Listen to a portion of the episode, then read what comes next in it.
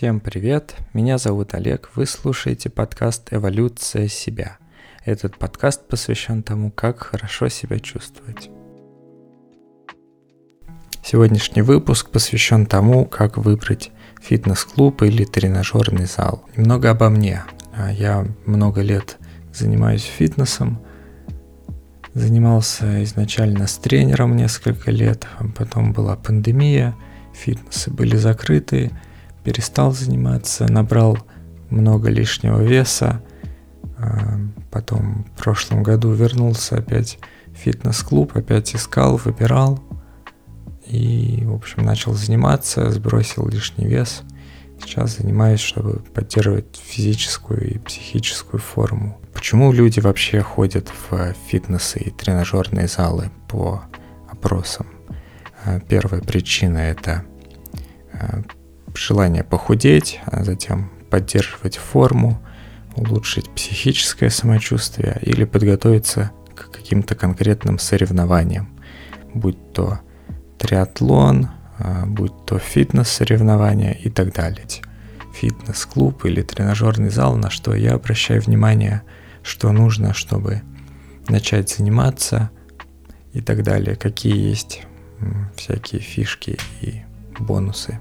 Когда я искал себе тренажерный зал, я смотрел на основных два критерия. Первый и самый важный – это расположение, второе – это стоимость, естественно.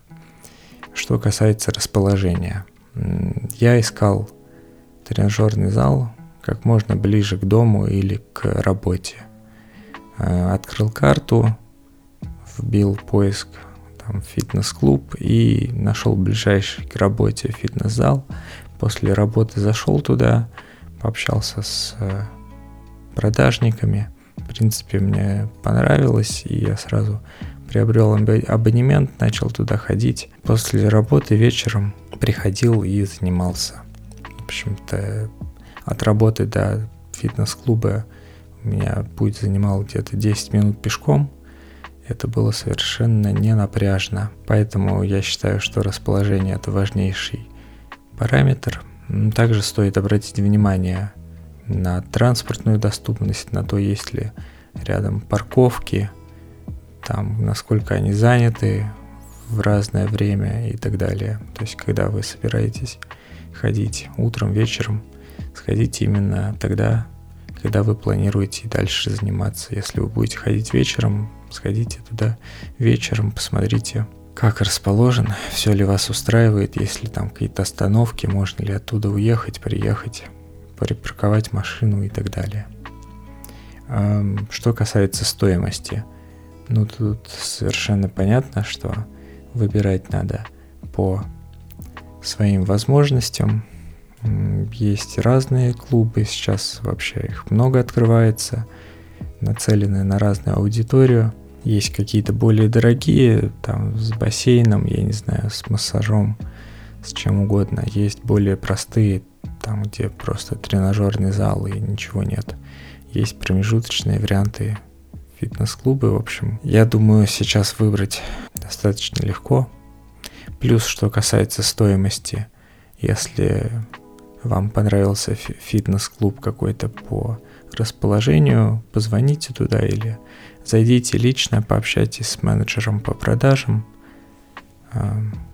Есть возможности немного сэкономить, а может даже и много сэкономить.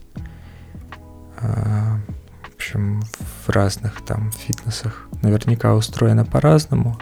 Но вот о чем я знаю, что есть, допустим, в тех клубах, где я занимался. Во-первых, это абонементы, которые делятся, допустим, утро, вечер, а, или полный абонемент. То есть абонемент, по которому вы можете прийти только утром, там, допустим, с 7 утра до 12 э, вечером, соответственно, после обеда и вечером, или полный день. Ну, соответственно, первые два варианта будут подешевле. Также бывают очень часто акции и скидки, особенно новым покупателям фитнес обычно предлагают какие-то акции, скидки, бонусы. Можете, даже если ничего нет, спросите может что-то ожидается там в ближайшем будущем и так далее. Бывают всякие акции типа 2 плюс 1, а, ну то есть можно купить два абонемента на двух человек по цене одного. Бывают там какие-нибудь купи сейчас и получи два месяца в подарок, ну что-то такое. В общем, в итоге стоимость одного месяца абонемента будет э, поменьше. Заморозка карты. Да, также карты бывают с заморозкой и без заморозки. Что это значит? Заморозка карты. Э, это значит, что если вы не можете ходить в фитнес-клуб, э, ну, допустим, уехали в отпуск на пару недель, то ваши дни этого абонемента не сгорают, а абонемент как бы продляется. Вот. Ну, обычно ограничено там, допустим, в течение года месяц заморозки. То есть вы можете на месяц отлучиться, и ваши дни абонемента при этом сохраняются. Тоже полезная фишка, но опять-таки карта без заморозки может стоить дешевле. Как еще можно сэкономить? А, налоговые вычеты с какого-то там года, не помню, с 2020 что ли, в России на занятия фитнесом э, даются налоговые вычеты из НДФЛ. То есть э, до 13% от стоимости абонемента, ну, от того, что вы заплатили в течение года, можно э, вернуть как возврат налогов. Делается возврат очень просто, нужный, в общем, скан договора с фитнес-клубом и чека. Все это прикрепляете на сайте налоговой, делаете декларацию за прошлый год, прикрепляете туда документы, отправляете. Оформление занимает типа там минут 15, а то и меньше. Есть один момент о том, что возврат налогов действует для организации из какого-то особого списка он есть на сайте вот этого Министерства спорта. В принципе, все это находится. Скачивайте там такую Excel большую, где перечислены все спортивные организации России, на которых действует возврат. Находите там свой фитнес или не находите. В общем, можете также спросить у менеджеров там, а есть ли возврат налогов в вашем клубе. Еще что можно как можно сэкономить. Возможно, а, договориться с работодателем. Ну, в принципе, сейчас уже многие работодатели заботятся о здоровье сотрудников или хотя бы делают вид или пытаются что-то в этой области делать, чтобы казаться более привлекательным. Некоторые прям откровенно сразу заявляют, что мы там компенсируем и так далее. Возможно, в ТМС входит какой-то фитнес и так далее. В общем, можно узнать своего работодателя. Также есть ли там какие-то возможности с компенсацией затрат. На что еще можно обратить внимание при выборе фитнес-клуба, какие бывают дополнительные фишки, что полезно посмотреть. А, ну, бывают фитнес-клубы с бассейном, они, как правило, чуть дороже. Там надо посмотреть, а, полноценный это бассейн, или какой-то очень маленький, или бассейн для детей и так далее.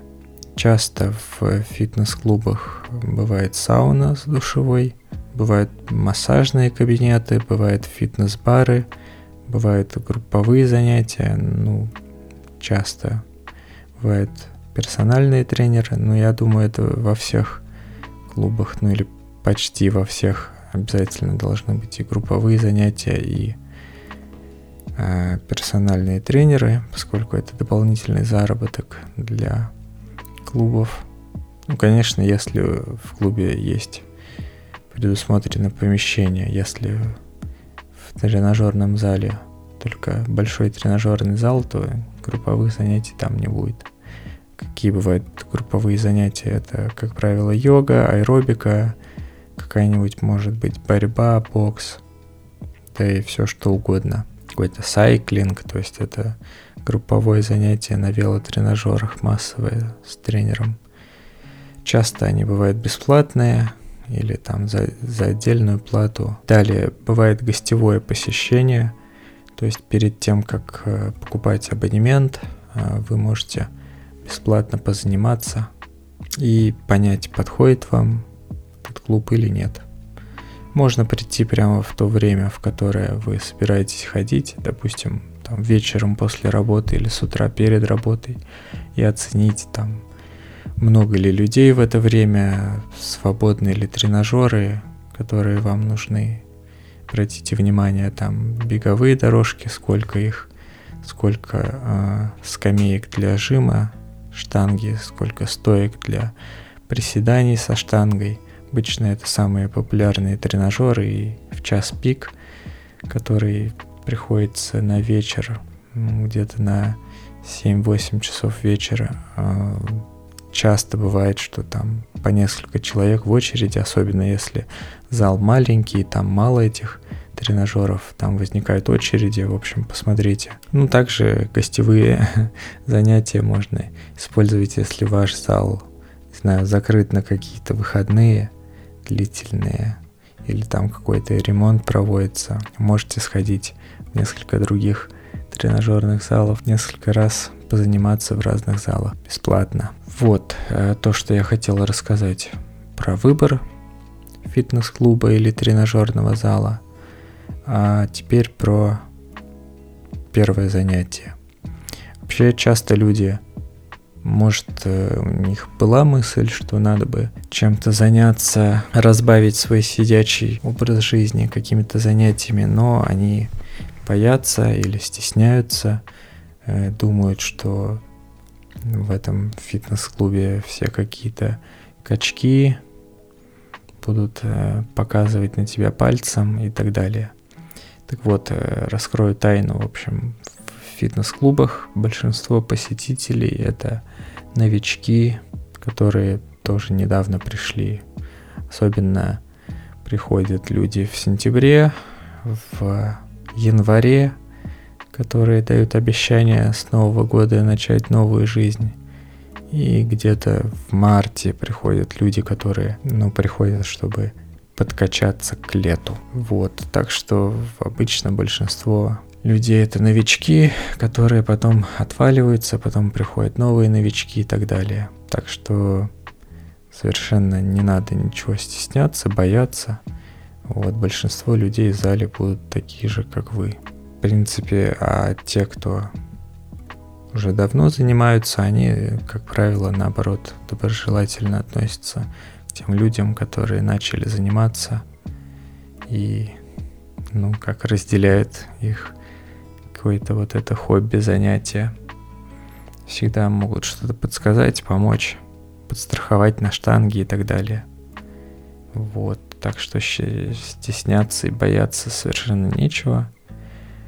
Приходите, смотрите, занимайтесь. А чтобы начать заниматься, сходить на тоже пробное занятие, если вы никогда не были в фитнесе, а, нужно иметь с собой ну, минимальный набор, пожалуй, это обыкновенная футболка, кроссовки сменные а, и какие-то спортивные штаны, шорты.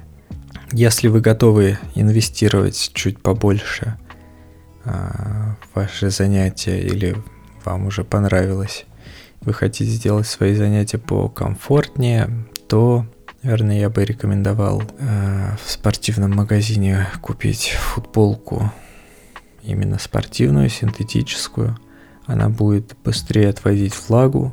Ну, то есть, э, когда вы потеете, хбшная футболка просто намокает, и вы так и остаетесь мокрым. А спортивная синтетическая футболка, она и выдерживает больше стирок и отводит быстрее влагу.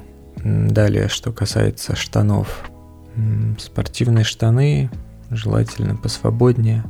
Если ваша цель э, сбросить вес, можете покупать штаны вам по размеру. Если наоборот ваша цель набрать мышц, то берите штаны побольше. Потому что мышцы вы наберете, штаны могут быть малы. Как-то я набрал мышечной массы, ну не только мышечной, вообще был в стадии мощного набора, делал мощные приседания с большим весом, и у меня мои штаны разошлись по шву сзади.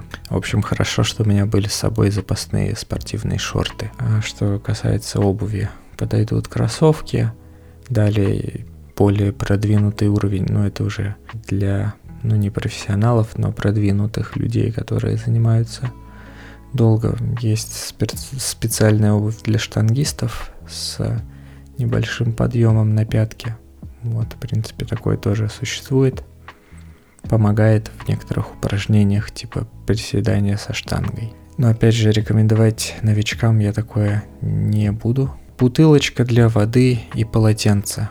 Про полотенце вот можете узнать в своем фитнес-клубе, выдают там полотенце или нет – также есть ли там одноразовые стаканчики или нет. Но я думаю, сейчас уже редкость. Ну, не знаю, когда я начинал заниматься фитнесом, там были и полотенца, и одноразовые стаканчики около кулеров были.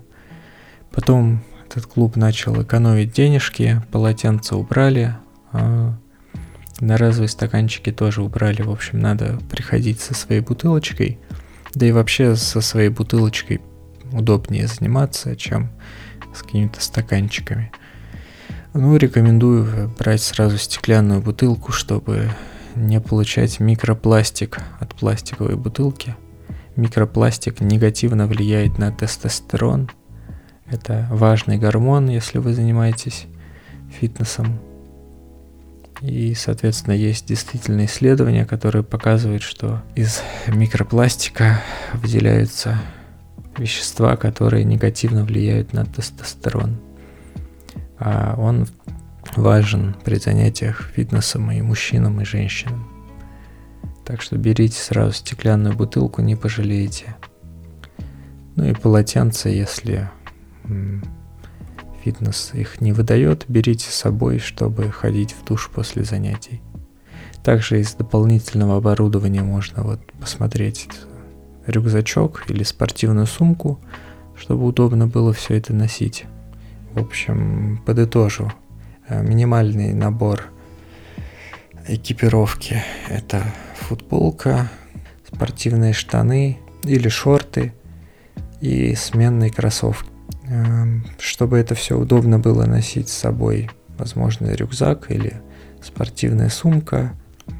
Также полезно будет бутылочка стеклянная для душа, шлепанцы, чтобы босыми ногами не ходить по душу и не подскальзываться, полотенце, гель для душа. В принципе, это все, о чем я хотел рассказать в этом выпуске – до встречах в следующих выпусках подкаста «Эволюция себя». Всем спасибо. Пока. С вами был подкаст «Эволюция себя». Если вам понравился выпуск, ставьте лайки, делитесь ссылкой с друзьями и пишите комментарии. Это очень поможет в развитии подкаста. Спасибо за внимание.